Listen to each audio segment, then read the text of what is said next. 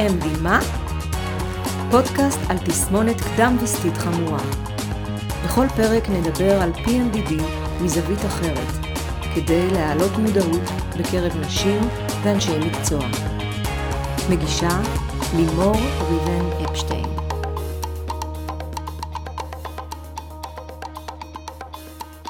ברוכות הבאות וברוכים הבאים לפודקאסט, אנחנו בפרק מספר 6. תכף אני אציג את האורחת שלי, אבל אני רציתי לשתף לפני שנתחיל בקטע אה, שנתקלתי בו השבוע, שכתבה יעל דקלבאום, והיא כותבת ככה: אני אישה של גלים, למדתי לחיות עם זה במהלך השנים, דליתי הרבה פנינים ממעמקים. הפעם אני בוחרת לשתף מה אני עושה כשאני שוקעת בדיכאון. מקווה שיעזור לכם שם בחוץ. והיא קראה לזה 22 הדיברות לגל של מטה. אני לא אקרא את הכל כי זה מאוד ארוך, אבל אני ממש אה, ממליצה ושולחת אתכם אה, לקרוא את זה. יעל מתמודדת עם מניה דיפרסיה המון שנים. זה שונה, שונה מ-PMDD, אבל uh, כשזה פורסם בקבוצת הוואטסאפ שלנו, ואנחנו נדבר יותר מאוחר על קבוצת הוואטסאפ הזאת, המון בנות הרגישו הזדהות גדולה, ולכן בחרתי לשתף, אז אני ככה אקרא רק uh, כמה נקודות, אבל יש 22. מזהה, אני בגל של מטה. אני כרגע במגע עם, עם כאב עמוק שמבקש ריפוי. 2. זוכרת שגלים הולכים כפי שהם באים ודבר לא נשאר תמיד. 3. מניחה בצד כל מה שאפשר שקשור לתפקוד ומפגש עם העולם שבחוץ. זה לא הזמן להפיק תוצאות. 4. יוצרת קשר רק עם אנשים שמבינים אותי ושאיתם אני מרגישה בסדר להיות בגל. 5. עושה רק את מה שממש לא יכול לחכות לאחר כך. רק דברים דחופים. וזה ממשיך וזה מקסים ואני ממש אה, ממליצה לכם אה, לקרוא את זה. אז אה, אחרי הפתיח אני רוצה להציג את האורחת שלי היום, דנה אברון. דנה בת 36, נשואה פלוס 2, בעלת סטודיו לפילאטיס ופילאטיס שיקומי, מאובחנת רשמית כשנתיים וחצי, סקרנית וחוקרת, מאז ומתמיד ה-PMDD הוא כנראה הנושא הכי גדול ורחב, המרכז בתוכו את הכי הרבה פרמטרים נפשיים, רגשיים ופיזיים שהעמקתי וחקרתי בו עד היום, כך אומרת דנה. שלום דנה. שלום לימור. איזה כיף ומרגש. כן, סוף סוף. אנחנו, כן, אנחנו באמת המון זמן מנסות לקבוע את הסשן הזה. נכון. מה שלומך? בסדר גמור, מה שלומך? בסדר גמור. אז ספרי לי רגע, איך את קשורה ל-PMDD? וואו. איך כולם אומרות וואו. כן. דבר ראשון, אני חושבת שזה משהו גם שהרבה בנות אה, יגידו בדיוק את אותו דבר, זה שזה משהו שכביכול כמעט תמיד היה שם.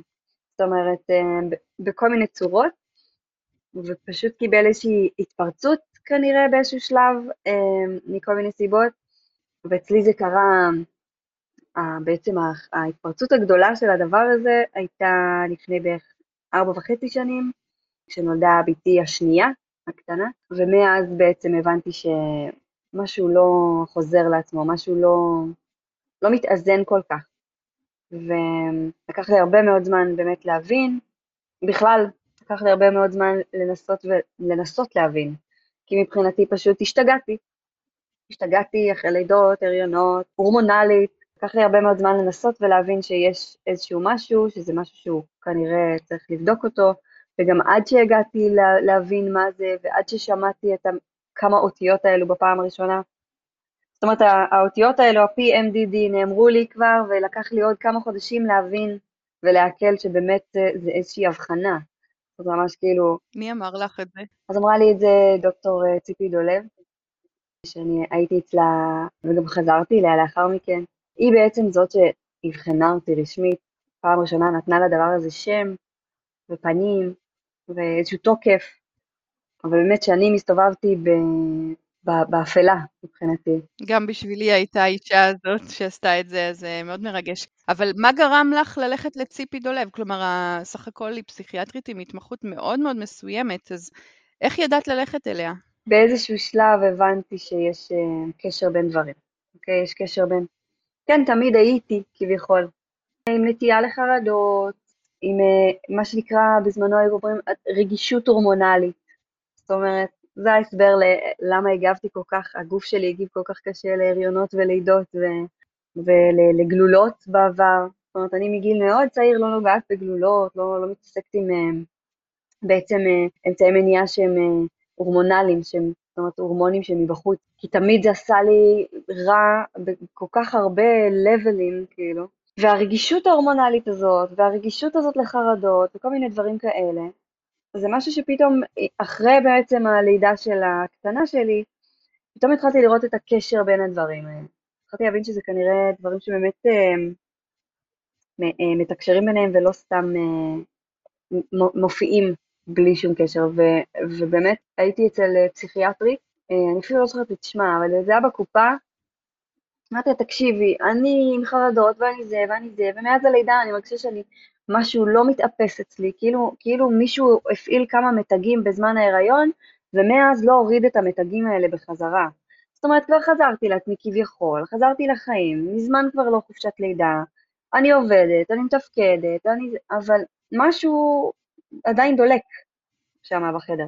ואני באתי אליה מתוך uh, מחשבה שכאילו, אולי התרופות שאני לוקחת נגד חרדה, ולקחתי בזמנו uh, כדורים נגד חרדה, אולי הם כבר לא מתאימים לי, אולי הגוף שלי עבר כאלה שינויים והנפש עברה כאלה שינויים בשנים האלה, שהכדור הזה הוא כבר לא באמת משרת את המטרה שלשמה הוא אה, מלכתחילה נתנו לי. והיא זאת שבכלל אה, דיברה איתי לראשונה על ציפי דולב, ודיברה איתי לראשונה על המושג הזה שנקרא פסיכיאטריה מגדרית. זאת אומרת שבאמת יש פה איזשהו קשר בין הפסיכיאטרי ובין הדבר הזה הנפשי למיני, למגדר, לדברים שקורים בתוך uh, המערכת הנשית בעצם, עם כל מה שמשתמע מזה, סייקלים, הריונות, לידות, וזה היה בכלל פעם ראשונה ששמעתי על המונח הזה, וחיפשתי את ציפי דולב, וגם הגעתי אליה, לקח לי זמן להגיע אליה, לקח זמן לחכות לפתור אצלה, ו... ובאמת היא זאת שלראשונה אמרה לי את האותיות האלה, את ה-PMDD, וקצת, באמת, היא אמרה את זה כאילו, כאילו זה משהו ברור, ולקח לי חודשים להפנים כאילו מה, מה נאמר. ומאז אני באמת אה, מאוד מאוד אה, מעמיקה את החקר שלי בדבר הזה, באמת גם בשביל ריפוי לעצמי, ו, וזה, את יודעת, זה, זה ממשיך, זה ממשיך את ה... זה עושה גלים, בואי נגיד. מגיע, אני מגיעה לעוד בנות. לגמרי, אז בואי נדבר, אה, לא אמרנו על מה הפרק היום, אז בואי נספר שפתחת קודם כל קבוצת וואטסאפ, שסיפרתי ש... ככה הקראתי את הקטע הראשון של יעל דקלבאום, אז באמת זה עלה בקבוצת וואטסאפ, אז אה, אולי תספרי רגע על קבוצת הוואטסאפ, ואז נספר על מה אנחנו נדבר היום. אוקיי, okay. אז יש, אה, קודם כל יש קהילות ככה בפייסבוק וכאלה קבוצות שמתייעצים, והרגשתי שהגיע שלב מסוים, תהליך הזה ש, שעברתי ככה, ובכמה חודשים האחרונים זה ככה נהיה, זה קיבל איזושהי אה, עוצמה חדשה, באיזשהו שלב לפני קצת יותר מחצי שנה ניסיתי באמת לטפל שוב בעזרת אה, התקן תוך רכמי שהוא כן הורמונלי, וזה החמיר לי את התופעות, אצלי, לא אצל כולם אולי, אבל אצלי זה החמיר את התופעות ברמה שזה באמת אה, היה, מבחינתי היה סכנה לכל מערכות היחסים שלי אה, באותו זמן. והגעתי למסקנה בזמן הזה, יחד גם עם מטפלת שהייתה לי באותו זמן, שאין כל כך, אין לי אאוטלט כל כך לדבר הזה, אין לי כל כך באמת עם מי להתייעץ לעומק, עם מי לשתף, עם אנשים שבאמת מבינים את המצב, כמה אפשר לדבר עם חברים, משפחה, בעל, זה... צריך מישהו שחווה את זה ומבין את זה ויכול אולי גם להכיל את זה אחרת. אה, גם כדי להוריד קצת את העומס מה, מהאנשים הקרובים אלינו, וגם כדי באמת לקבל אה, איזושהי הבנה שהיא אמיתית, של מישהו שגם חווה את זה. החלטתי על הקבוצת וואטסאפ, החלטתי שאני אפתח את הקבוצה הזאת, ומשם גם, אה, גם יהיה לי את המקום בשבילי לשתף, גם לאחרות יהיה את המקום לשתף, וגם נוכל גם קצת אולי קצת יותר למפות גם מה קורה לנו וכמה קורה לנו ומתי. ואיך הייתה ההיענות? בנות הצטרפו כאילו מהר? כמה בנות יש שם? ספרי קצת. תראי, לא הפכתי את זה למשהו ענק, כן? פרסמתי את זה אולי בערך פעמיים, שלוש, ככה נתתי את הלינק בקהילות של הפייסבוק אה, של הרלוונטיות, אולי שתי קהילות שאני חברה בהן, ומהר מאוד הצטרפו, אנחנו לדעתי באזור ה-40 בנות בקבוצה, אה, לפעמים מצטרפות, לפעמים קצת אה, נושרות, אבל בין 35 ל-40 בנות בקבוצה, אני חושבת שזה גם, זה גם מספיק, כי זה, אין הרבה עומס. מספר טוב. כן. אני משתדלת שלא יהיה עומס בקבוצה ושלא יהיה דברים שהם פחות רלוונטיים לנושא, שיהיה כאילו יחסית נעים ו- ולא אה, לא מציף, לא הצפה של, של חומר ושל דיבורים, כאילו שזה יהיה גם משהו שקל לכולנו להכיל אחת את השנייה. אז אנחנו בסביבות ה... כן, בין 35 ל-40 בנות לדעתי בכל זמן נתון, ואנחנו, כן, מתייעצות, משתפות, שולחות לינקים, שולחות המלצות, הגדנו ככה קובץ של אה, מטפלים ואנשים שככה הם אה, גם אה, פסיכיאטרים וגם מטפלים מדקרים וכל מה שאת יכולה לחשוב עליו, רשימה של תוספים מאולצים, באמת, כל מיני טיפים שיכולים להקל ולעזור. וזהו, זה, זה הקבוצה בעצם, היא חיה, קיימת. כן, אז כשותפה פעילה אני מוכרחה להגיד ש... מבחינתי זה, זה מדהים שיש את הקבוצה הזאת, אני כל כך נהנית, ובאמת הכמויות ידע והמוטיבציה וגם הבנות uh, ככה לקחו על עצמם פרויקטים, כמו באמת את אומרת הקובץ הזה, ויש בנות uh, מאוד מאוד מובילות בקבוצה, וזה מאוד מאוד כיף. הגדלת ועשית, ולא רק יש לך את קבוצת הוואטסאפ, ועכשיו אני גם באמת נציג סוף סוף את הנושא של הפרק, אנחנו אה, היום נדבר על סקר שאת עשית. החלטת שאת עושה סקר על PMDD, אז ספרי לי על זה. איך זה התחיל וכמה ענו עליו? ו... כן, אז לגבי הסקר, גם הסקר התחיל בתור, אה, את יודעת, משהו שאני רציתי לדעת יותר לעומק, רציתי להבין. אה, עם הזמן, מהרגע שבעצם הבנתי שיש את ההבחנה הזאת, הבנתי שאין לי כל כך בעלי מקצוע או, או פתרונות uh, מאוד uh, ממשיים לדבר הזה, אמרתי, אוקיי, אז יש לי את הדבר הזה, אני מבינה מה זה אומר, אני מבינה את ההשלכות, רגע, מה, מה הטיפול? איפה הטיפול? איפה התרופה? איפה המטפל? איפה הרופא? איפה הרופא שלי? והבנתי שזה לא כל כך... Uh, פשוט. לא כל כך פשוט, כן.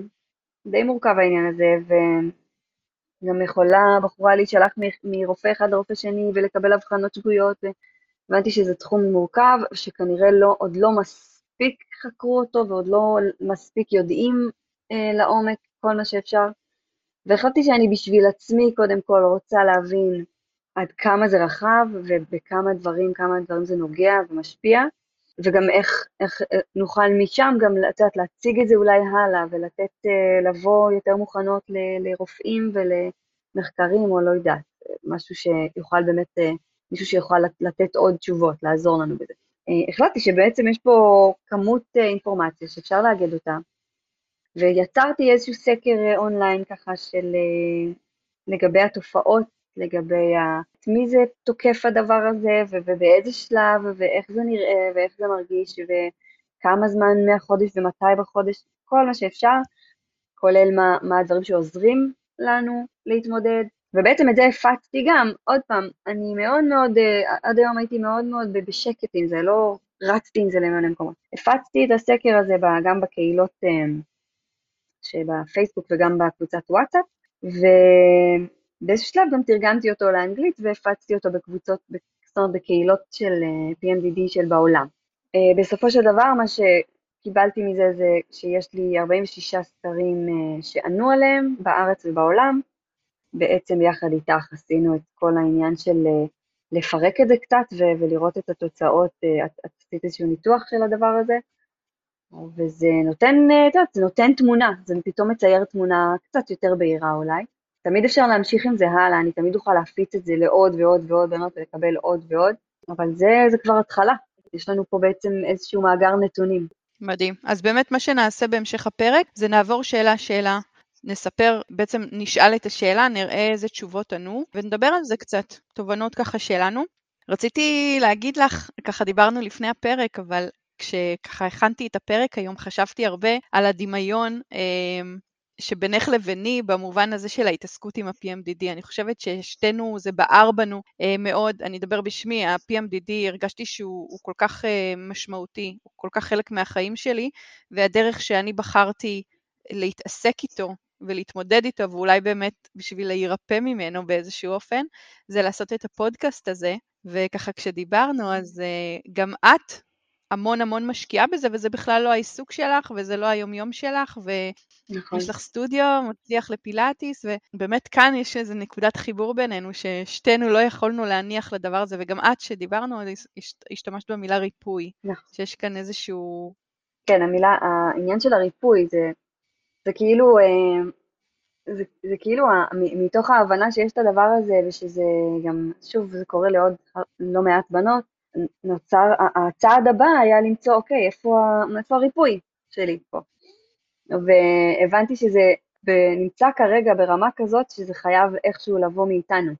זאת אומרת, ממי שחווה את זה. זאת אומרת, זה חייב לבוא ממני, למצוא מה נכון לי ומה עוזר, אני אוכל לשתף את זה הלאה, אני אוכל לקבל מבנות אחרות את שלהן, אבל ההתעסקות סביב זה היא, היא, כבר, היא כבר יוצרת את זה. זאת אומרת, יש לי מי לדבר על זה, יש לי מי להתייעץ, יש לי אה, טיפים, יש לי אה, שמות של רופאים, של מטפלים, זה כבר משפר את המצב. פלוס גם, היות והדבר הזה הוא מאוד מאוד, אה, השפעה הנפשית והרגשית פה שהיא כל כך אה, חזקה, אז גם העשייה היא כבר אה, שמה אותי במקום אחר, לעומת אם הייתי שוקעת לתוך זה ואומרת, אוקיי, אוי, איזה נורא ואיזה באסה ואין מה לעשות. כן, מתנהגת באופן קורבני. זה גם מאוד מאוד, כן, יש פה אה, באמת לקחת אחריות אה, על הדבר הזה ולהגיד, אוקיי, איך אני, יש את זה, אבל עכשיו איך אני חיה סביב זה. וזה, וגם המקום של בעצם גם לתת איזושהי תקווה, גם לי, למה שאולי יכול לצאת מזה ברמה ה, ברמת הריפוי, וגם לאחרות. אה, לכי תדעי כאילו מי בכלל נמצאת שם ועוד לא יודעת אפילו שזה מה שיש לה וסובלת וחושבת אה, מחשבות ומאשימה את עצמה ו- והיא לבד ו... כן. כן.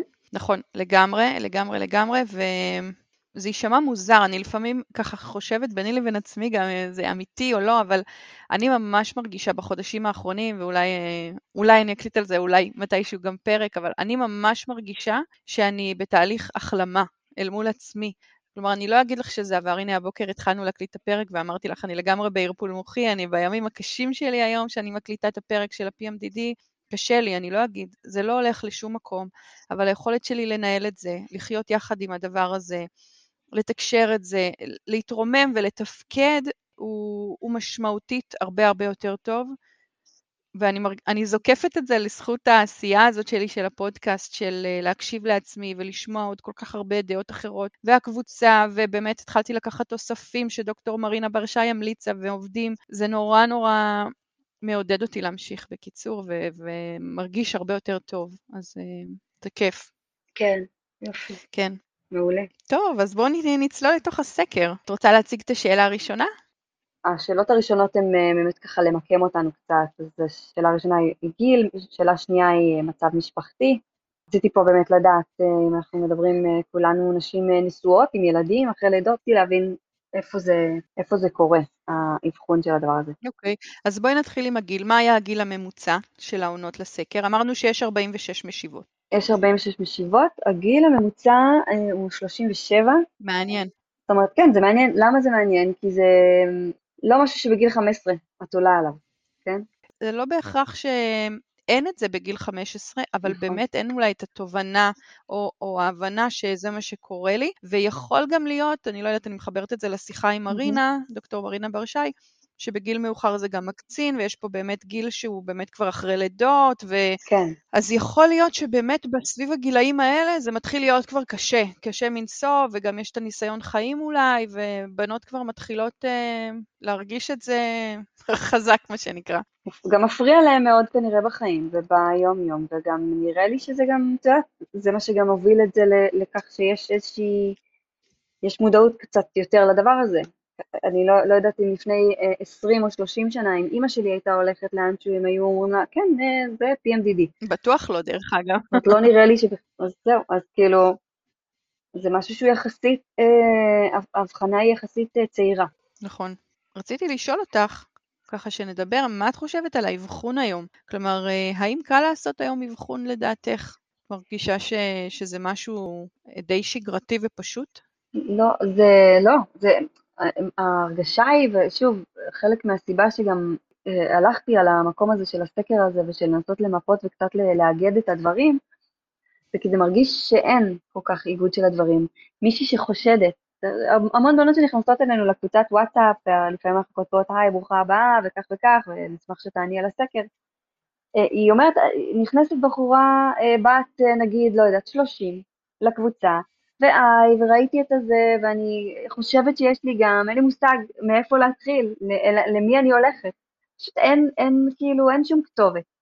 אין איזה מקום של, אני חושד שיש לי X, אני הולך לרופא הזה כדי לאבחן את זה, או כדי לשלול, או כדי... אין, זה, זה, זה הכל, זה מאוד מאוד, בגלל זה אמרתי בהתחלה, הייתי באפלה עם הדבר הזה, עד שבכלל הגעתי למצב שיש לי איזושהי הבחנה, לקח לי חודשים להבין שיש לי הבחנה. כל התהליך הזה, אני חושבת שזה אחד הדברים הראשונים שצריכים בעצם אה, להיות מושפעים ממה שאנחנו עושות, זה שהבחורה ש, ש, ש, שחושדת, או שבטוחה אפילו שיש לה כבר, כי כל התסמינים, הדרך משם לבין הבחנה רשמית צריכה להיות מאוד מאוד ברורה. לאחד מהרופאים האלו והאלו, אלה השאלות שהיא תענה עליהן, אה, אלה הדברים שהיא תצטרך אה, לבדוק. היום אין את זה, לדעתי, כל כך. זהו, אז, אז כאן אני, מה שאני הולכת להגיד לך, אני כבר אמרתי בפרקים אחרים, זה פשוט מרתיח אותי. Mm-hmm. אני בזמנו עשיתי חיפוש בכל אחת מהאתרים של קופות החולים הגדולות, מכבי, מאוחדת mm-hmm. וכללית, ורשמתי בשורת חיפוש של הדף הראשון שלהם, PMDD. במאוחדת וכל... וכלליתי לא היה שום דבר. במכבי היה הסבר מה זה PMDD, שזה היה אחד מעל כולם, mm-hmm. אבל לא היה next step. כלומר, אם מישהי חושב, קראה באינטרנט, אה, לא יודעת, נכנסה לפורום, חושבת שיש לה PMDD, איפה אני מאבחנת את הדבר הזה, לא היה שום הפנייה להמשך. Mm-hmm. כלומר, רק מה זה. מה זה יש גם בגוגל, זה לא כזה נכון. מעניין. כאילו, זה מעניין, אבל זה ממש מינוס אחד, שלב מינוס אחד. עכשיו, אה, אני לא עצרתי שם, וגם שלחתי מכתב לדוברות של כל אחת מהקופות, רק yeah. כללית חזרו אליי, והתשובה שקיבלתי זה שכל רופא נשים היום בכללית אמור לתת את ההבחנה הזאת. מסוגל לתת את ההבחנה הזאת.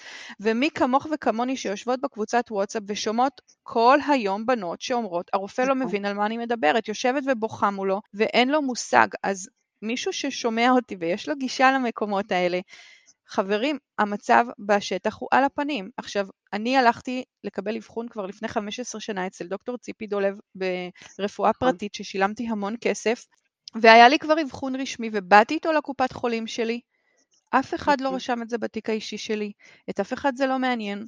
כשאני באה להגיד לרופאת נשים שלי שיש לי PMDD, היא כאילו מסתכלת עליי בזלזול מה הקשר, אבל לא היה לה שום בעיה לשים לי התקן מירנה שגרם להרס כן. של כל הסביבה שלי, עד שחזרתי לציפי דולב והיא אמרה לי להוציא אותו. כלומר, יש כאן איזשהו דיסוננס, אני אגיד, בין המקום שאולי הקופות חולים חושבות שהן נמצאות בו, חלק כן וחלק לא, אבל מי שלא אז הוא בכלל לא במודעות, אבל מי שחושב שהוא mm-hmm. כבר נותן שירות, כמו למשל הכללית, אז אנחנו רוצות להגיד כאן ו- קול מאוד ברור, אנחנו כנשים לא מרגישות שיש מענה מספיק טוב, וגם הרופאי נשים שכבר יודעים מה זה PMDD, אז כנראה הם לא מבינים עד הסוף את ההשלכות, כי עובדה, הם עדיין מציעים אמצעי מניעה על בסיס הורמונלי בלי לעשות מעקב, יכול להיות שזה היה לי טוב, לי אישית זה היה זוועה, ולא הבנתי בכלל, לא קישרתי בין הדברים. אז להגיד שהם יודעים מה זה PMDD ועדיין להמשיך לעשות ככה, אז הם כנראה לא כל כך יודעים עד הסוף. אז הייתי מציעה הרבה יותר צניעות והרבה יותר ללמוד, ו- ויש כאן קהל ענק ועצום של נשים שסובלות כאן וצריכות לקבל מענה אחר. נכון, אגב, לגבי, לגבי הדבר הזה ספציפית גם אה, של קהל ושל אה, כמה נשים, גם הנתונים שיש היום לגבי כמה נשים שאולי סובלות מזה, הם אפילו לא קרובים למציאות, כי באמת האבחונים הם כל כך, לאבחן את זה, זה כל כך תלוש. כל מה שסיפרת עכשיו, כולנו היינו שם. אז, אז תחשבי כמה נשים שמסתובבות עם הדבר הזה בלי שיש להם מושג שיש להם את זה. אז כאילו גם הנתונים לגבי אה, הכמות או באוכלוסייה שסובלת מהדבר הזה, הם לחלוטין לדעתי אה, תלושים מהמציאות, אין שום קשר. ו, ובפירוש הקופות חולים ורופאי נשים בקופות חולים אין, אין, שום, אין שום מענה ולא, גם לא, אה, לא מעקב ולא בקרה ולא כלום. נוצר מצב, אני ספציפית ממש הייתי צריכה לקחת את הדברים לידיי וללכת לרופא פרטי, להוציא את ההתקן מהיום להיום, במצב של לא מעניין אותי, אני שילמתי על זה כסף, על רפואה פרטית, זה אתה חייב להוציא לי את הדבר הזה מהגוף. כאילו, והרופא אה, ששם לי אותו בכלל, עד היום אני חושבת שלא דיברתי איתו. הוא מעולם לא, לא חזר אליי, לא היה שום פולו-אפ, זה, זה, זה, כן, זה מצב שהוא על הפנים. אותו דבר אצלי. מהיום להיום ברמת SOS, וגם הרופאה כשחזרתי אליה, היא פשוט ביטלה אותי ברמת זלזול כזאת שזה... היא כאילו רק לתלוש את השערות ביוהרה מאוד גדולה. אני חייבת להגיד, זו תחושה נוראית, כי אני לא רופאה, אני לא מתיימרת להיות, אבל אמ, את יודעת, זה... לא יודעת, אני, אני לא יודעת להסביר את זה במילים, זה... לא, זה תסכול מאוד מאוד גדול, אנחנו בעצם, אה, אנחנו יודעות מה קורה לנו, אנחנו יודעות מה קורה לנו בגוף, וגם, זה גם, אנחנו יודעות את זה גם אחרי הרבה מאוד שנים שניסו, שאולי אה, לא, לא באמת ידענו, ואולי זה לא באמת, ואולי זה ככה, ומה זה קשור. היום אנחנו כבר יודעות, וגם יש הבחנה, ויש, זאת אומרת, זה ברור שיש את הדבר הזה, ועדיין את נלחמת ב, ב, ב, ברופאים שאין להם מושג בכלל מהדבר הזה. זה מאוד מאוד מתסכל. זה באמת אחד הדברים הראשונים שצריכים להשתנות. אבל הנה, בשביל זה אנחנו פה. נכון, לגמרי, נכון. אז דנה, בואי נדבר על השאלה השנייה, על המצב המשפחתי. מה, איזה תוצאות קיבלת? אוקיי, אז uh, במצב המשפחתי בעצם נתנו ארבע אופציות, שזה רווקה בזוגיות, רווקה, נשואה או גרושה. וקודם כל, יש לנו ככה, ב... מבחינת אה, נשואות, יש לנו 39 אחוזים של אה, בנות שענו על הסקר הזה, וברווקות יש לנו 35, נכון? כן. 35 אחוזים, שזה מאוד מאוד קרוב. לעומת זאת, אם אני אקח את בנות שהן לחלוטין לא בזוגיות, זאת אומרת רווקות או גרושות, אז ביחד יש לנו 45 אחוזים, לעומת מי שכן מזוגיות, עם רווקה בזוגיות או נשואה, שזה 55 אחוזים בסך הכל okay. ביחד. אוקיי. אז יותר בנות שהן כן בזוגיות. איזה כיף. זה אחד מהקונצרנים של בנות עם PMDD, האם היחסים אה, אפשריים, וכאן אנחנו רואים תשובה מעודדת. כן, הרבה בנות זה כאילו, זה, הן מאוד נמנעות ממש מהדבר הזה, כי מי יוכל להכיל ומי יוכל להבין ומי...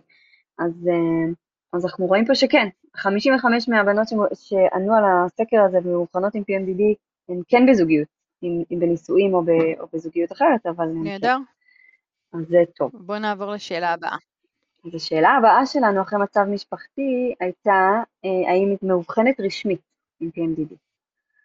זאת אומרת, יש לנו, אני אסביר גם למה, בגלל שיש אה, בנות שממש הלכו, ל, אה, כמו שאנחנו, ציפי דולב או לפסיכיאטר או למישהו אחר, וקיבלו איזושהי הבחנה רשמית, זה PMDD, כך זה נראה ו... ו... ו...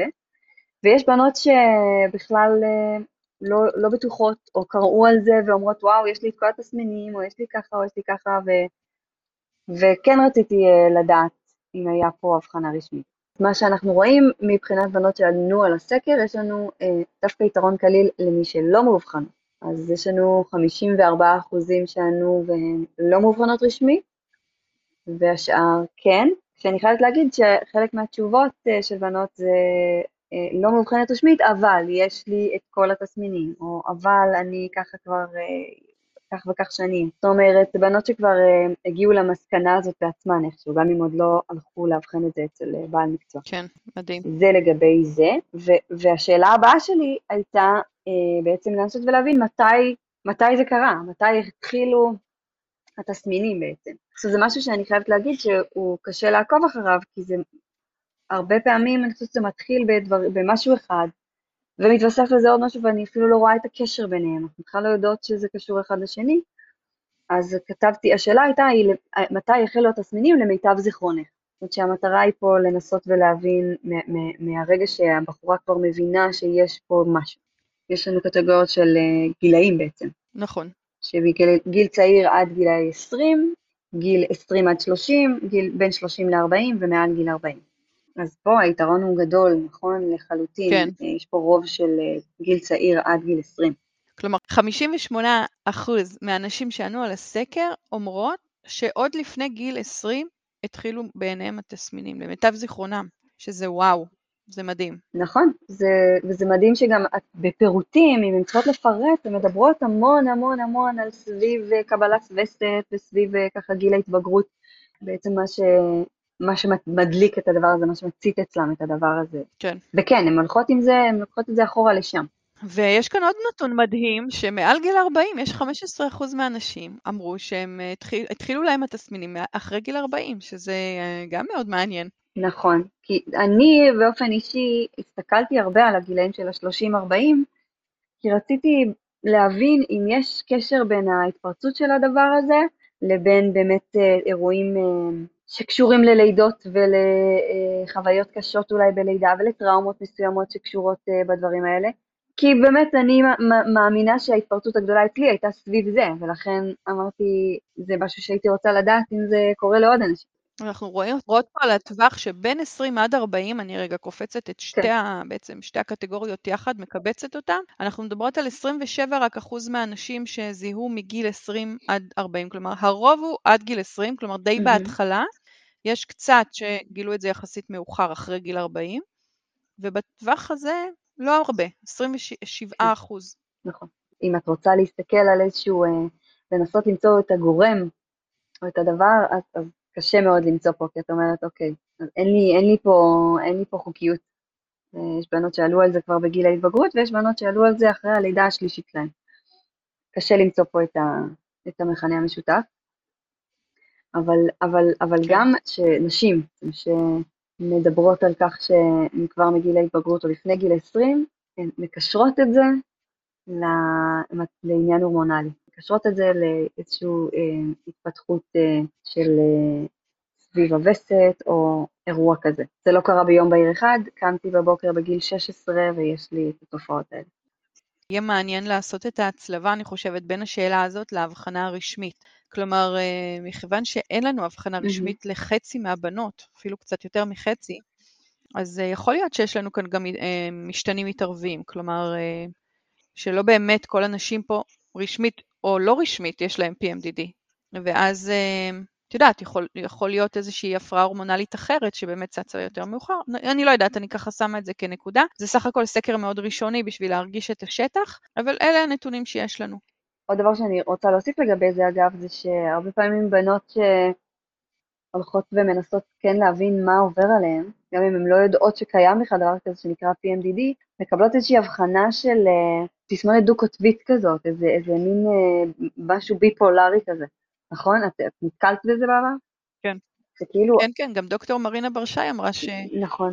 לפעמים זה מאוד מבלבל נכון. וקשה לעשות את ההבחנה. אז, אז יש, פה, יש פה דברים ש, שבאמת יכול מאוד להיות שזה גם יושב על, על, יותר על, על הצד הזה של הסקאלה, ו, ו, ובאמת משם יש, יכול להיות הבדלים במתי זה התחיל ואיך זה התחיל ומה גרם לזה. אה, זו גם, גם אפשרות, מהסיבה שיש הרבה תסמינים דומים ל-PMDD ולתסמונות כאלה של דו-קוטבי. אז בוא נעבור לשאלה חמש. כן, אה, שאלה חמש, האם התסמינים מופיעים באופן סדיר? למה רצית לשאול את השאלה הזאת? זה מעניין.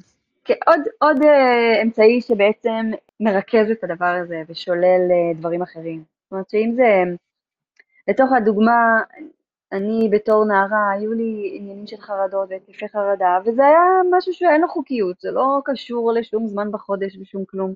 זה יכול לקרות מטריגרים uh, מאוד ספציפיים ובלי אזהרה. ואמרתי, אוקיי, יש פה משהו שאולי, כדי קצת להפריד אותו משאר הדברים, הוא כנראה מגיע בזמנים קבועים. אם זה ככה ואם זה משהו שהוא באמת הורמונלי, אז איפה זה נמצא? ביחס לחודש, לצורך העניין. ולכן כן. התשובות שהצענו, הקטגוריות בעצם בשאלה הזאת של האם התסמינים מופיעים באופן סדיר, היו אה, כן לפני או בזמן הווסת, כן לפני או בזמן הביוץ, או משהו אה, אחר. זה לגבי תשובות לשאלה הזאת. מבחינת החלוקה של זה, הרוב הגדול, אם אני לא טועה, הם כתבו כן לפני או בזמן הווסת, נכון? נכון. אנחנו מדברות על כמעט 50 אחוזים, 49 נכון. אחוזים? יפה. נכון. זה, זה עצום, כן, זה הרבה מאוד. כן. אמ, ועוד 36 אחוזים ענו, כן, לפני או בזמן הביוץ. כלומר, שזה גם uh, חלק מהסימפטומים שאנחנו יודעות שיש פיק סביב הביוץ, ואז עוד פעם בשבוע ממש לפני המחזור. אז אם אנחנו סוכמות את זה, אנחנו מדברות על 84% אה, מהנשים שרואות כאן סייקל הורמונלי, או הכרה בסייקל ההורמונלי שמשפיע על, ה... על התופעות. כן, זאת אומרת, זאת אומרת שזה לחלוטין משהו שמושפע מהדבר הזה, זה לא סתם אה, מופיע משום מקום, זה לא מאיזה, לרוב, אני מניחה, לא מאיזה טריגר פתאום חיצוני ש... כמו בדברים אחרים, כמו בחרדות או בדיכאון או בדברים כאלה. יש פה משהו שלחלוטין מושפע מה, מהמצב ההורמונלי והזמן שלו בחודש, זה באחוזים גדולים מאוד. אז זה לגבי השאלה הזאת. אגב, זה זמן לדעתי להגיד, אם מישהו שומע עכשיו את הפרק הזה ולא יודע עדיין, לא שמע את הפרקים לפני, תחזרו אחורה ותבינו את שלל התופעות, התמודדויות שיש פה. זה המון. השאלה הבאה שלנו הייתה, אילו תסמינים את חובה? אז אה, ללא ספק המקום הראשון זה ש... אה, שקיבל את הכי הרבה תשובות, זה העצבנות. 25 נשים אמרו שהן עצבניות כן. ב-PMDD נכון. בתקופה הזאת. ובמקום שני צמוד זה מתח או לחץ, שזה גם. נכון, 23 נשים.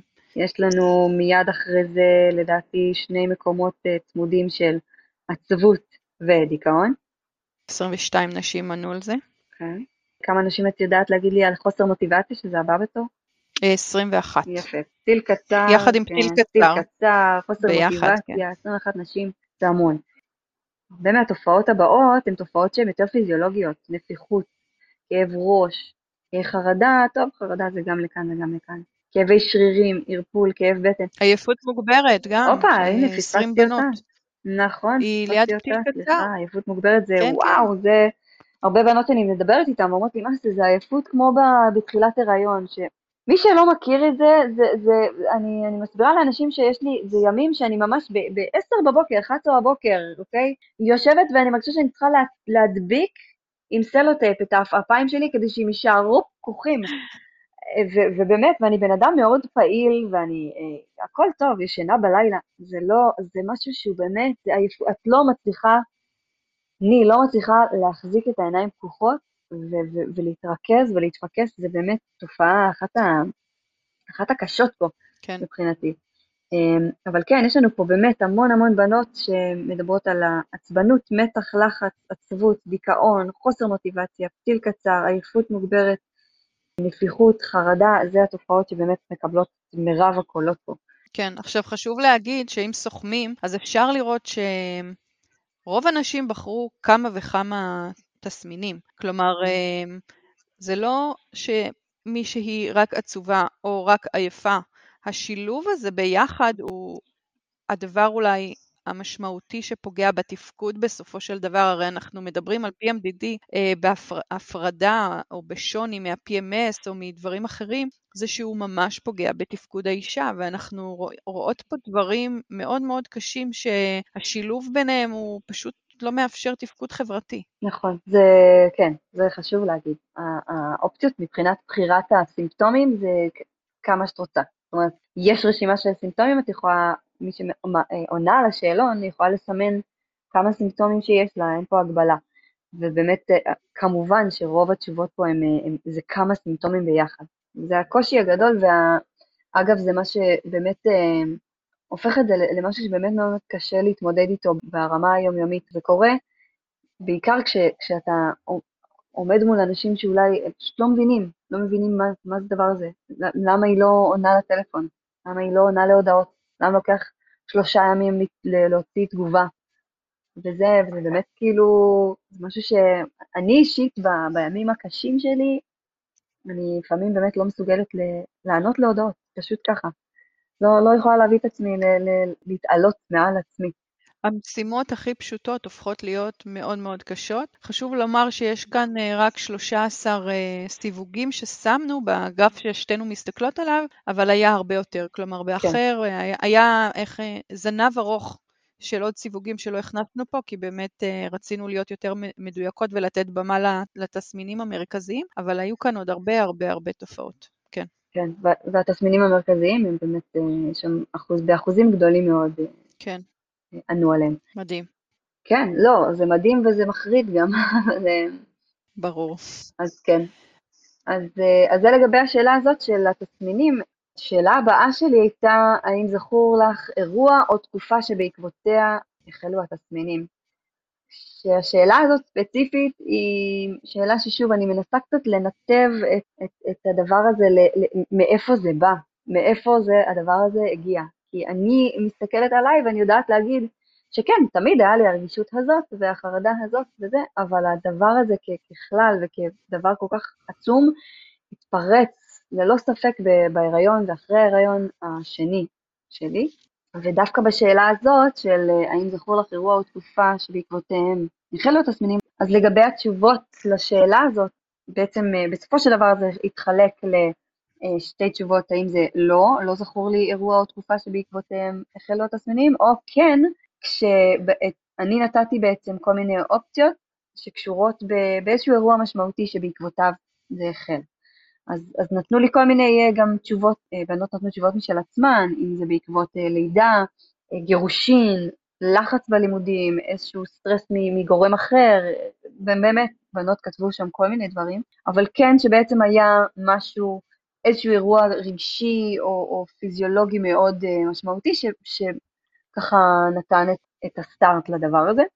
ודווקא פה בשאלה הזאת אנחנו רואים שרוב הבנות ענו שלא, שאין להן משהו ספציפי שהן זוכרות.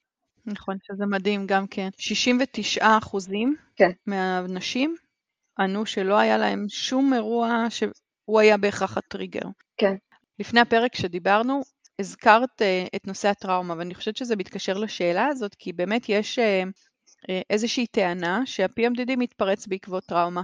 וכאן אנחנו רואות שאחוז מאוד גבוה יחסית לא משייך את זה לאיזשהו אירוע בהכרח טראומטי אחד, 69 אחוזים. כן, זה המון. למרות שזה לא התחיל ממשהו מסוים. את חושבת קצת אחרת. כן. אני אומרת שגם אצלי, הרגישות הספציפית הזאת, ההורמונלית הייתה, והייתה נטייה לחרדה וכו'. אבל ההתפרצות של הדבר הזה ברמה שהוא, שהוא היום, עם, עם שלל התופעות ואיך שהוא חוזר על עצמו באופן אה, ברור, זה משהו שהוא לחלוטין הגיע מאירוע שהוא טראומטי, אה, גם לגוף וגם לנפש, אני מאמינה. בשאלה הזאת האחוזים הם אה, גבוהים ללא, אבל יש שם גם בשאר התשובות לא מעט בנות שאומרות בפירוש כן, בפירוש התפרץ לי סביב גירושין וסביב זה, ואני מאוד מאוד... כמעט שליש, כן. אני מאוד מאוד בשליש הזה, מאוד חושבת שזה שייך וקשור. אני גם ספציפית נוטה באמת לשייך דברים כל כך גדולים לאיזשהו אירוע. זה קשה לי, זה אולי גם אולי של עניין של גישה. קשה לי לחשוב על דברים אה, כל כך אה, גדולים כמשהו שסתם באופן שרירותי אה, קרה. כן. אני רוצה לומר לך לגבי זה, כי חשבתי על זה המון, וגם אז דיברנו על זה, שככה שאלנו מה, מה היה קודם הביצה או התרנגולת, כי אחד באמת הדברים שגם מדברים עליהם זה שנשים שסובלות מ-PMDD יש להן רגישות מאוד מאוד גבוהה, ולכן בא ממקום אחר שאולי לא הטראומה היא זאת שהתחילה את זה, אלא אנחנו כל כך עם רגישות גבוהה לסביבה, ואז כשאנחנו חוות אירוע שהוא טראומטי, אנחנו מגיבות אליו אה, מאוד אה, חזק. זה, זה משהו אחד. אבל בלי שום קשר, אני רוצה לומר לך שאנחנו רואים את זה הרבה מאוד בשאלונים, בשיחות, בדברים שנשים משתפות, שיכול להיות שמבחינת הגוף שלהם, נגיד פיזיולוגית, אה, מרגישות אותו דבר, כלומר יש להם PMDD גם בחודש אחד וגם בחודש אחר, אבל נסיבות החיים, כלומר אם הסביבה היא הרבה יותר stressful, כן. או הם בלחץ אובייקטיבי, כי הם לפני איזה הגשה של משהו, או יש להם איזה דדליין, כן. או קורה משהו מאוד קשה בבית, לא יודעת, איזושהי סיטואציה אובייקטיבית שהיא קשה, התגובות שלהם הן הרבה, הרבה יותר קשות ב-PMDD, למרות שיכול להיות שפיזיולוגית הם, אה, זה אותו PMDD, אבל הרבה פעמים את הסטרס האובייקטיבי הוא מקצין את ה-PMDD, זה מה שאני רוצה לומר. כן, כאילו הנסיבות הן מגבירות את זה, מעצימות את זה. נכון, נכון. אז אנחנו ממשיכות לשאלה בעצם של אה, איך את עוזרת לעצמך להתמודד עם התופעות. שאלה בעצם שגם אה, עוזרת לנו למצוא עוד, אה, עוד אה, פתרונות ועוד עזרה. כן. ויש לנו פה בעצם כל מיני תשובות במקום ראשון וגבוה מאוד. 17 נשים. תשובה ספורט. 17 נשים שכתבו שספורט עוזר להן מאוד להתמודד. אני יכולה להעיד על עצמי, כמובן. אמנם זה העבודה שלי, אבל לא סתם זה העבודה שלי ואני מקפידה. אני עכשיו עם רגל שבורה, נניח, כבר שלושה שבועות. ואני לא מוותרת על אה, אימונים. וואו, איזו נחישות. אין, אין, אין סיכוי לא, לעש, לא להתאמן, כי אני, זה, זה פשוט, זה מרים, לא שאני אפול בלי האימון, אבל האימון מרים אותי, חד משמעית, פשוט מרים אותי. אולי אני לא אכנס לדיכאון, ואולי אני לא אהיה אומללה ומסכנה, אבל, אבל אני בטוח, אם אני אתאמן, אני בטוח אהיה במקום הרבה יותר גבוה מזה. ובטוח יהיה לי יותר קל להתמודד עם, ה, עם, ה, עם חלק מהתופעות וחלק מהתסמינים. הענייני, הדבר, דווקא התסמינים הנפשיים יותר של ה-PMDD, מבחינתי דווקא הספורט הוא זה שכל כך כל כך עוזר להם. וכל כך uh, מאזן אותם. את החרדה, את הסטרס, את העצבנות, זה, זה פשוט מבחינתי אאוטלט, ואני רואה שבאמת הרבה מאוד נשים שענו על הסקר סימנו ספורט במקום הראשון, אוקיי, אז התשובה הבאה, במקום השני בעצם אה, מבחינת אחוזים, יש לנו 54 אחוזים של בנות שענו תרופות. תרופות, חשוב להגיד שאנחנו מדברות על תרופות אה, שהן אה, ייעודיות לטיפול בדיכאון ובחרדה ובמצבי מתח. אנחנו יודעות שהתופעות היותר קשות של ה-PMDD זה הדיכאון והחרדה, לחץ, עצ, עצבנות, מתח. מדובר על תרופות שמומלצות באמת על ידי פסיכיאטרים בעיקר תרופות ממשפחת SSRI, וזה כנראה עוזר באמת להרבה מאוד בנות. אני רוצה להגיד לך, דנה, המספר 54 הוא, הוא מדהים בעיניי. כי אם אנחנו מדברות על זה שחמישה אחוז מהנשים סובלות מזה, ובפרק עם מרינה, דוקטור מרינה ברשי, היא דיברה על עשרה אחוז מהנשים, אנחנו מדברות על זה שאחת מעשר נשים סובלת מהתופעה הזאת, וחצי מהנשים האלה לוקחות כנראה תרופות פסיכיאטריות. ואני חושבת שהמספרים הם uh, mind blowing, כאילו הם, הם מטורפים. עכשיו, חשוב לי לומר, uh, ושתינו מסכימות לזה, אז אני ככה מדברת בשם שתינו, אם מישהי היום לוקחת תרופות פסיכיאטריות בהתמודדות עם PMDD וזה עוזר לה, אנחנו מאוד מאוד שמחות.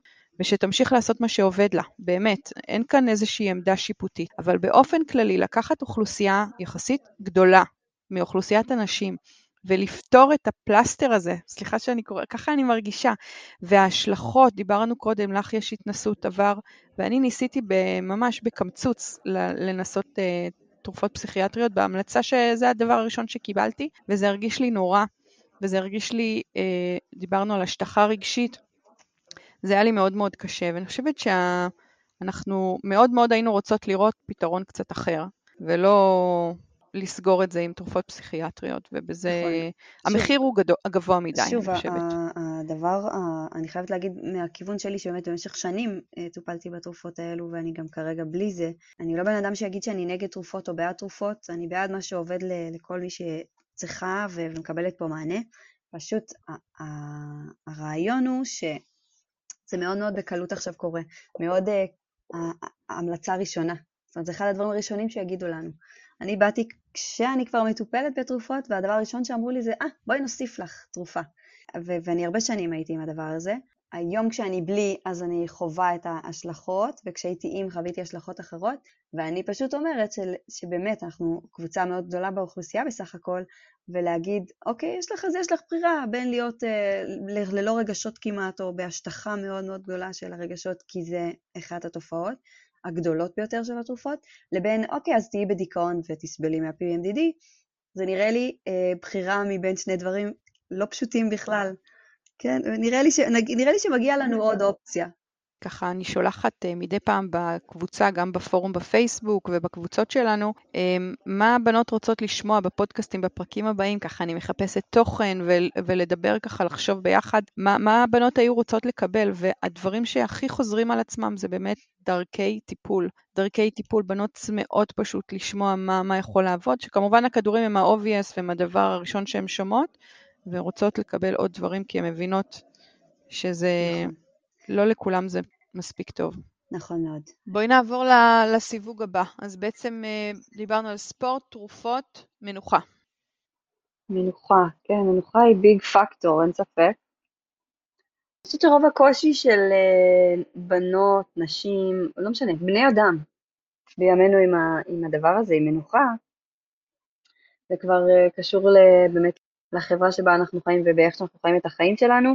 ולקחת מנוחה אמיתית כדי רגע אה, להתאפס, זה משהו שהוא על גבול הדמיוני בשביל חלק מהאנשים. אבל כן, אני, אני רואה באמת איך הרבה פעמים, אה, גם אצלי וגם נשים אחרות שמדווחות, מדברות על זה שבימים הקשים שלהן, וואי, הן לא מסוגלות uh, לתפקד ברמה הבסיסית ולדבר עם אנשים ולהתרכז ולעבוד כמו שצריך, וזה מאוד מאוד מקשה עליהן, ואם רק הייתה להם את האופציה באמת רגע לעצור, רגע לכבות טלפונים, לישון כמו שצריך איזה יומיים, ורגע לאגור כוחות, זה, זה כן היה משנה את התמונה. אני חושבת שפשוט חברתית, התפיסה של זה היא תפיסה בעייתית של, יש פה עצלות. עוד משהו שרציתי להגיד זה, אנחנו גם נראה את זה עוד מעט, את מי את משתפת, אבל בגלל שאין הרבה לגיטימציה ואין הרבה מודעות, וגם בנות הרבה פעמים מתחבר לזה אלמנט הבושה, אז uh, מאוד מאוד קשה לבוא ולהגיד, אני רגע צריכה את הזמן הזה. אני צריכה להיכנס, uh, לא יודעת, למיטה, או רגע לקחת time off, כי באמת החיים הם מאוד מאוד אינטנסיביים. Uh, אני יכולה לספר בחוויה האישית שלי, שפשוט לפעמים הגוף שלי כמו מתג חשמל, אני קורסת בשבע וחצי בערב, שיש לי ארבעה ילדים והבית ועבודה, ו... ואני פשוט צריכה להיכנס למיטה, וזה כל כך uh, לא מובן מאליו. וגם מאוד מאוד קשה לבקש את זה. אצלי מלווה בהרגשה מאוד גדולה של אשמה, של עכשיו אני זורקת הכל עליו, או עכשיו אני עוד פעם כאילו לא, לא, לא פנויה מספיק לבנות שלי וכו' וכו'. יש כאן איזשהו מעגל אכזרי כזה, כי ברגע שאני צריכה את המנוחה, ואז אני מרגישה שסורי מצפון, אז אני בעצם לא לוקחת אותה, אני נכנסת לסטרס יותר גדול, ואז כשאנחנו בסטרס, כל הסימפטומים של ה-PMDD מועצמים, ואז נכנסים למין לופ שחור כזה, נכון. מאוד מאוד קשה. לא רואים את האור, לא רואים את האור שם, כן. אני רק אגיד משהו טכני למי שתוהה ושומעת את האחוזים. בשאלה הזאת בעצם כל אחת יכלה לבחור מספר דברים שעוזרים לה, ולכן אנחנו רואות שהאחוזים הם גבוהים, כלומר היו לנו עד עכשיו 57 אחוז, 54, 50 אחוז, זה כי נשים יכלו לבחור יותר מתשובה אחת של מה עובד להם. נכון. בסופו של דבר בסקר הזה, כשאנחנו מדברות על מה יכול לעזור ואיך אפשר לשפר, הרבה מזה יושב על המקום הזה של התפיסה וההכרה של של הסביבה שלנו בדבר הזה. דבר אמיתי, זה דבר שקורה, זה, זה מקשה עלינו מאוד מאוד מאוד. קשה לנו באמת לקחת רגע את היצירה הזאת ולנוח. המנוחה היא כל כך משמעותית פה. העייפות היא עייפות אמיתית, הקושי הוא קושי אמיתי. לגמרי, אני איתך, ובאמת אה, רבע מהאנשים ציינו שזה מה שעובד להם, אז מי ששומעת אותנו עכשיו ועוד לא ניסתה, אז קחי לעצמך זמן. כן, פשוט לנוח. אז אה, בעצם הדבר הבא, טיפול. טיפול רגשי, אני חייבת להגיד שזה משהו שבאופן כללי, אני, אני עושה הכל סביבי, באמת, בסביבה שלי כדי לנרמל את העניין של טיפול, טיפול רגשי אה, ל, ל, בשבילי, טיפול זוגי, טיפול אם יש עניינים עם הילדים, יש לי שתי ילדות, אני באמת כל הזמן איתם ב, בלעזור להם, בלהקל עליהם את החיים. כל העניין הזה של ללכת לבעל מקצוע ולטפל, אני באמת, מבחינתי הוא א' ב'. ויש בעלי מקצוע שיודעים לעזור, ובמקרה שלנו, טיפול רגשי, אפשר לפרוק שם, אפשר לקבל איזושהי הכלה מבן אדם, שאנחנו, אוקיי, משהו שאנחנו הרבה פעמים גם לא נוכל לצפות ממי שחי סביבנו ומי שחי צמוד אלינו. יש מישהו שבאמת אנחנו הולכים אליו כדי באמת להוציא ולפרוק ואפילו לבכות ואפילו uh, לנסות ול- ולמצוא לזה פתרונות. אגב, בטיפול שלי עלה הרעיון בעצם מול המטפלת שלי להרים את הקבוצת וואטסאפ בזכותה אני פה היום. זה באמת, זה מבחינתי דבר שיוצר רק דברים אה, מדהימים בחיים. מיד אחריו יש לנו פה עניין של תוספים, המון המון נשים שאנחנו מדברות גם בקבוצה וגם בקהילה בפייסבוק, באמת ממליצות על כל מיני תוספי תזונה שהן מקבלות אה, מנטורופטים או מתזונאים או מהניסיון שלהם שפשוט הם בדקו על עצמן, אה, דברים שיכולים לסייע הורמונלית, לסייע קצת באיזון. אני לא אנקוב סתם, אני לא רוצה סתם לזרוק שמות של דברים, אבל גם יש לנו לזה קובץ. אם מישהי מקשיבה לזה ורוצה, אז באמת תצרי איתנו קשר ואפשר להיכנס לקבוצת וואטסאפ שלנו, ויש קובץ עם תוספים מומלצים ועם uh, כל הדברים האלה. אז uh, לגבי תוספים, אני יכולה לספר שמהניסיון שלי, אה, אחרי שראיינתי את דוקטור מרינה ברשי, ניסיתי את ההמלצה שלה, והתחלתי לקחת לפני כמה חודשים כבר ממש מהביוץ עד למחזור את הקומפלקס B פלוס C, ממשיכה לקחת את ה-B12 שיש לי חוסר בו, ושמן נר הלילה. אני ממש מרגישה שזה עושה לי פלאים. זה ממש ממש עוזר לי, וזה נורא כיף, כי פתאום משהו עובד, אני כמובן משלבת גם ספורט ומנוחה. ואני רוצה לספר על uh, מנדי רות'ר, אם מישהו שמע עליה, היא דיאטנית מוסמכת, היא נמצאת בארצות הברית, והיא פשוט עשתה וובינר, והיא מדברת המון על PMDD, וככה בקבוצה עלה בעצם הוובינר שלה, וככה הצטרפתי. וההרצאה הייתה מאוד מאוד מעניינת, כי פתאום קודם כל מישהי מדברת על זה נורא נורא בצורה ברורה, והיא מדברת על סוג של ריפוי, וזה היה מאוד מעניין להקשיב, והיא מדברת על מציאת הרוט קוז.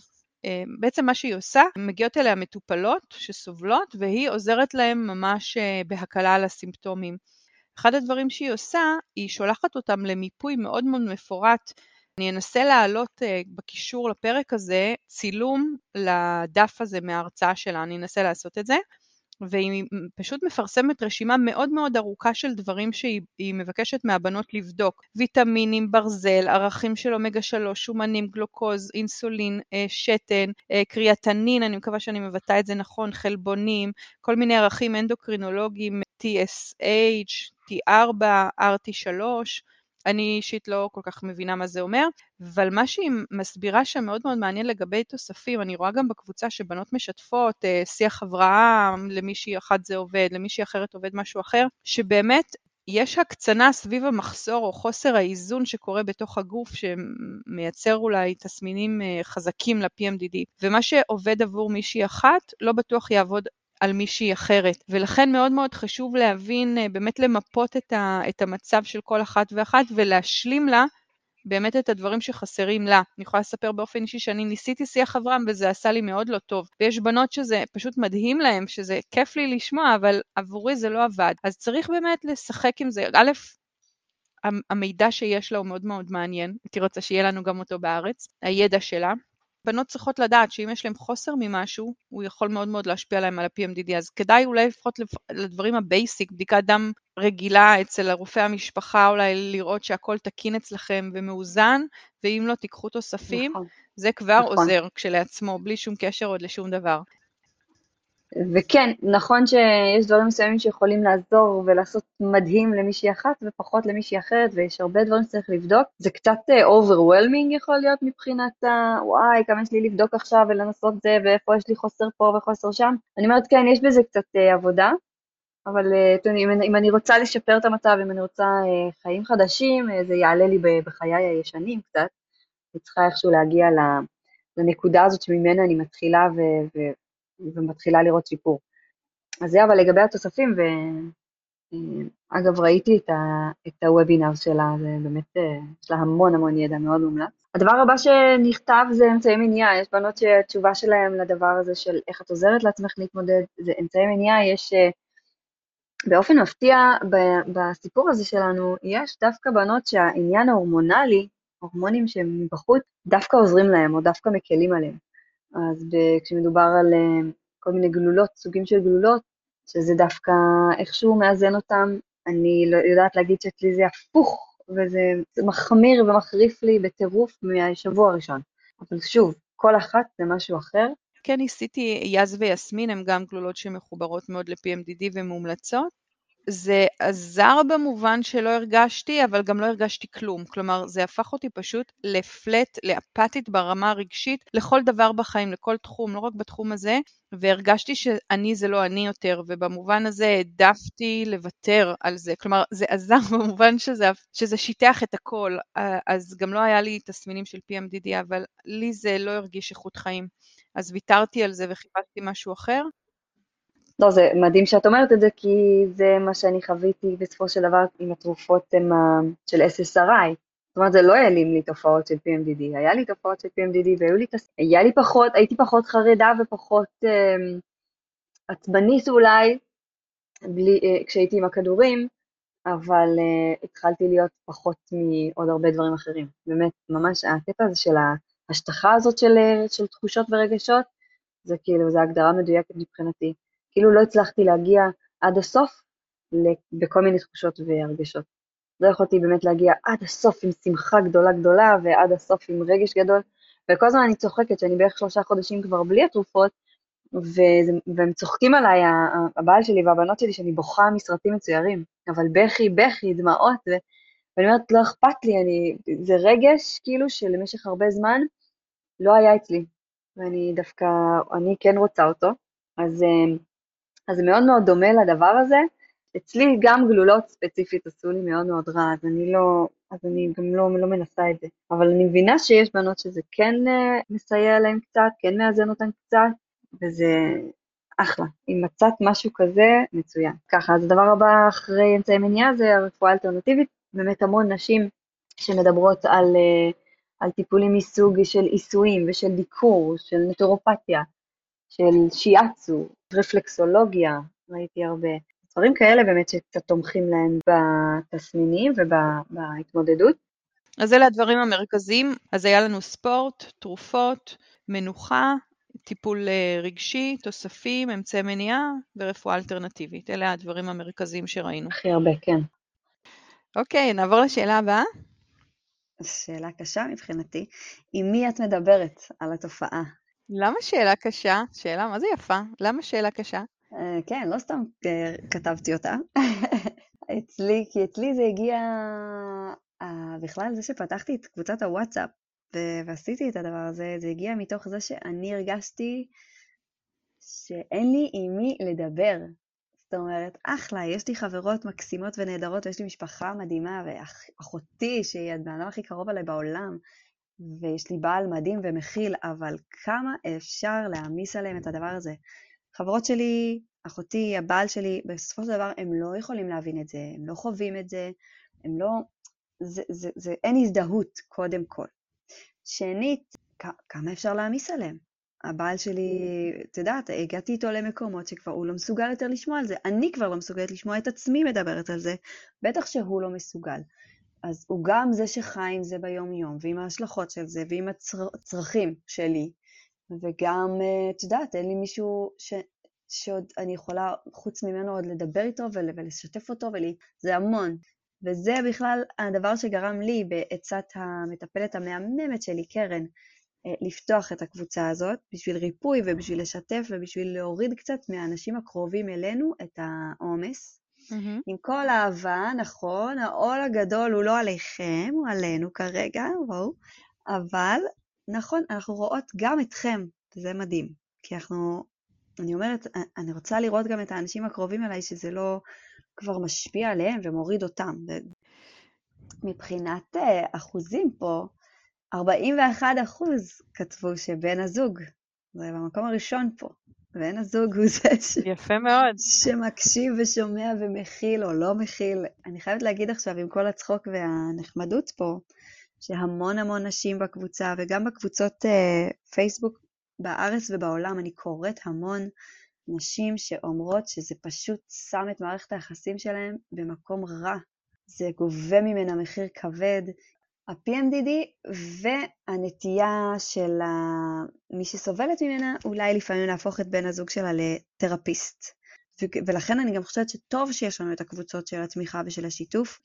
אוקיי, okay, אז בן הזוג 41 אחוזים. כן, נו במקום השני, מקום שני יש לנו 35 אחוז אה, חברים, חברות, חברים, סביבה קרובה.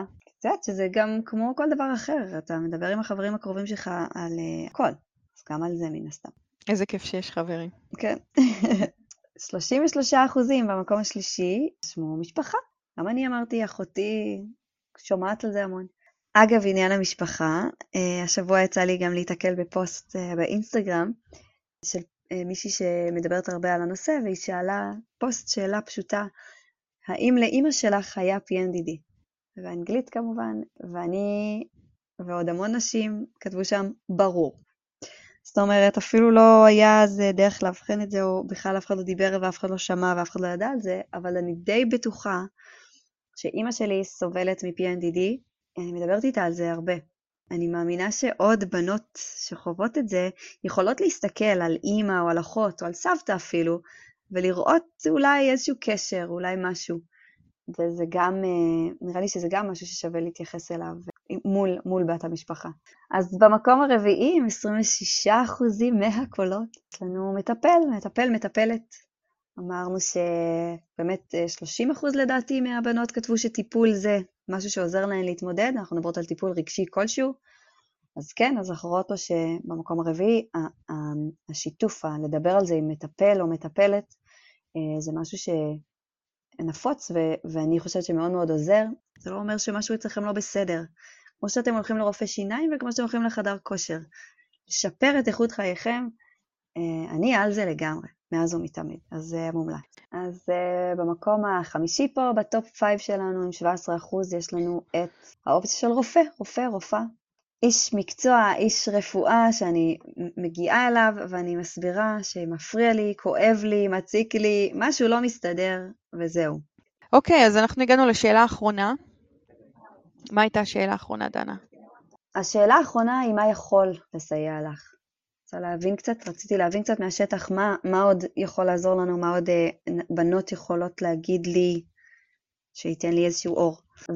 ומדהים מבחינתי ש-33% המקום הראשון זה אה, תקשורת, הכלה, הכרה.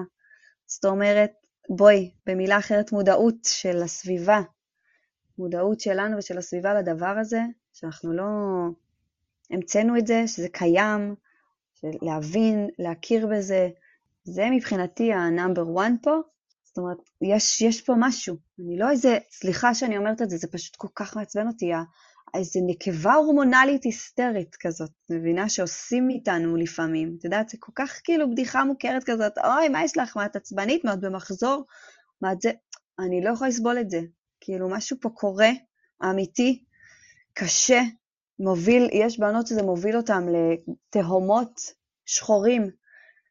אי אפשר uh, לא להכיר בזה, אי אפשר לא להקל ראש בזה, זה מאוד מאוד מאוד חמור ומאוד מאוד חשוב, והנה הן גם אומרות את זה, הבנות, 33 אחוזים. זה מה שעוזר. הכלה, הכרה, תקשורת, כשלעצמו. מודעות. כמה פשוט. זה, זה פשוט מאוד. יש בזה משהו נורא מרגיע, שאני נמצאת עם מישהו, שאני מדברת עם מישהו והוא, אה, יש לך PMDD, כן, אני יודע מה זה. אוקיי, וואו, איך את מתמודדת, איך את, את מתחילה שיחה, זה כבר, אני חושבת, מוריד איזשהו רף של לחץ, של, אה, של התמודדות, וכשלעצמו זה כבר מסייע, זה ככה כן, לא קרה לי, חשוב. אגב, מעולם לא קרה לי עדיין, אבל בשביל זה אנחנו פה. ב-20 אחוז יש לנו שתי תשובות. נכון, במקום השני, כן. כן, יש לנו קודם כל טיפול, שדיברנו עליו. זה שעצם זה שבנות אה, נתנו את התשובה הזאת לשאלה של מה יכול לסייע לך, ונתנו את התשובה של טיפול, גם מראה לנו קצת על זה שהיכולת, הרבה פעמים הכלכלית או הנפשית, לפנות לטיפול, היא משהו שהוא לא מובן מאליו לכל אחד. בהנחה וזה היה משהו שיכול להיות יותר מסובסד או יותר מוצע למישהי שאומרים יש לה PMDD והנה מציעים לה, תראי יש טיפול כזה וכזה, רגשי שעובד, בואי לכאן, בואי לשם, אה, זה היה יכול להיות אחלה, אה, אחלה דבר, שמציעים את זה כפתרון, ושאולי אפילו, אה, את יודעת, הקופת חולים של אותה בחורה כן משתתפת בדבר הזה. יש כאן מקבץ מאוד מעניין של בנות, אפשר להגיד שהרימו ידיים? כן. אז יש כאן קבוצה מאוד מאוד גדולה שאמרו מה יכול לסייע, אין, אין מה שיכול לסייע לי. 20% מהבנות אמרו כן. שאין להם מה שיסייע להם. פשוט uh, סוג של dead end. נכון. שאני חייבת לשתף שבימים קשים של ה-PNDD, אני, אני גם שם, אני גם במקום הזה של די, אין, אין, שום דבר לא עוזר. לא רואה את הסוף של הדבר הזה. מקום uh, שלישי, תיקו, 11% לכל אחת מהתשובות. הראשונה היא ספורט, שאמרנו את זה מקודם. ששוב, זה, כל כך חשוב, זה כל כך עוזר. מה זה אומר? זה אומר שבנות שמבינות שספורט יכול לעזור להן, אבל הן לא עושות אותו? יכול להיות ששוב, מדובר על בנות שמבינות שספורט עוזר להן, אבל אולי אין להן את המסגרת שהן יכולות להגיע אליה באופן קבוע, אולי זה לא משהו, שקש... משהו שקשה להן לשלב ביום-יום שלהן, או משהו שאולי כלכלית קשה להן. יש פה כל מיני, את יודעת, יש פה כל מיני פקטורים שיכולים להגיד, אוקיי, זה משהו שיכול לעזור לי, אבל אין לי אותו בחיים שלי כל הזמן. אז זה לגבי זה. אז יחד עם זה, תיקו, 11 אחוז, יש לנו בעצם זמן, זמן איכות כלשהו בעצם, שזה בטבע, או טיפול אלטרנטיבי כלשהו. המון בנות אה, מדברות על דיקור ועל רפלקסולוגיה, ועל שיאצו, לי מאוד עזר שיאצו. באמת הדברים האלה, המנוחה. זה בהחלט תוכן שאני רוצה להביא לפרק, לפרקים הבאים, אז אה, אם מישהי בקהל מקשיבה מהמאזינות, אז אני אשמח להמלצות לטיפולים אלטרנטיביים שעוזרים. אוקיי, אז מה היה לנו? אז היו לנו כמעט 50 נשים, חלק, כמעט חצי מהארץ וחצי uh, מחו"ל שענו על, ה, על השאלון. מבחינת uh, הגיל היה 37, ואנחנו ראינו שכמעט חצי מהנשים מאובחנות רשמית וחצי לא מאובחנות ועדיין מגדירות את עצמן כסובלות מ-PMDD. ראינו ש-65% במערכות יחסים והשאר לא. יש המון המון נשים שהתסמינים התחילו אצלם בגיל צעיר, עד גיל 20, 65 אחוזים. רוב הנשים, התסמינים מופיעים להם באופן סדיר סביב הסייקל באיזשהו אופן. מבחינת תסמינים דיברנו uh, שהתסמינים המרכזיים הם מתח, מתח או לחץ, דיכאון, עצבנות, חוסר מוטיבציה, חרדה, עייפות וגם כאבים מכל מיני סוגים.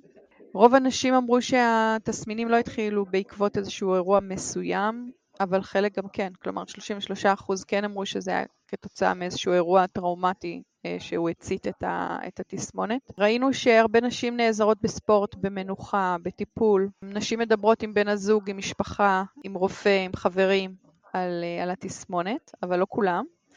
ומה שיכול לעזור להרבה מאוד נשים זה, וזה היה מפתיע, תקשורת הכלה והכרה, קודם כל. דיברנו על טיפול, דיברנו שהרבה נשים מרגישות uh, dead end, שאין להן איך לשפר את המצב. יש גם זמן איכות וספורט. פספסתי משהו, דנה? אה, לא, אני חושבת שלא. אז uh, נשמח כמובן לשמוע מכם מה... איך אתן מרגישות? אם אתן מרגישות שזה מאפיין את ה-PMDD שלכם, אם אתם הייתם עונות, אם פספסתם לענות על השאלון של דנה, אה, איזה דברים אה, אתם חוות, אולי דברים שלא הזכרנו, נשמח מאוד שתשתפו אותנו בקבוצה.